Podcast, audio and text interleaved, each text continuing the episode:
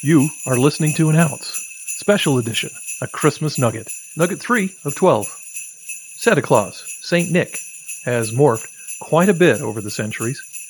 The 4th century bishop known as St. Nicholas gave away his abundant inheritance to help the needy and rescue women from servitude. Okay, generous maybe, but probably not jolly, as he was considered to be a pretty sober guy. His name in Dutch was Sinterklaas, which morphed into Santa Claus and over time softened into the well-loved character we know in the U.S. You might be surprised to know that in some places in Europe, even today, there is a more sinister doppelganger and companion of Santa's named Krampus. His job is to identify the bad kids and make sure they are properly taken care of.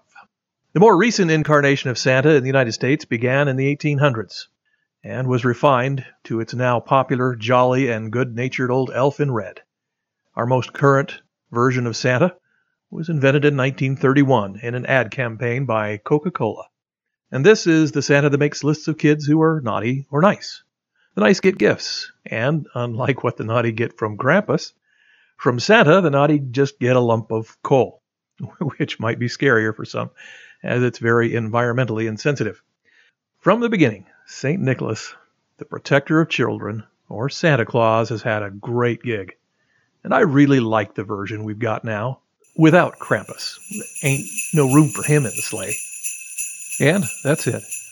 A Christmas nugget from An Ounce. Tune in tomorrow for the next ounce, and we're not stopping till Christmas Eve, when we have a whole 12 little ounces for you to enjoy. Catch the regular podcast of An Ounce, and any of these nuggets you might have missed, on Facebook /An Ounce Podcast, or at the links provided at anounce.org, or the audio-only version at your favorite podcast provider. And a partridge in a pear tree.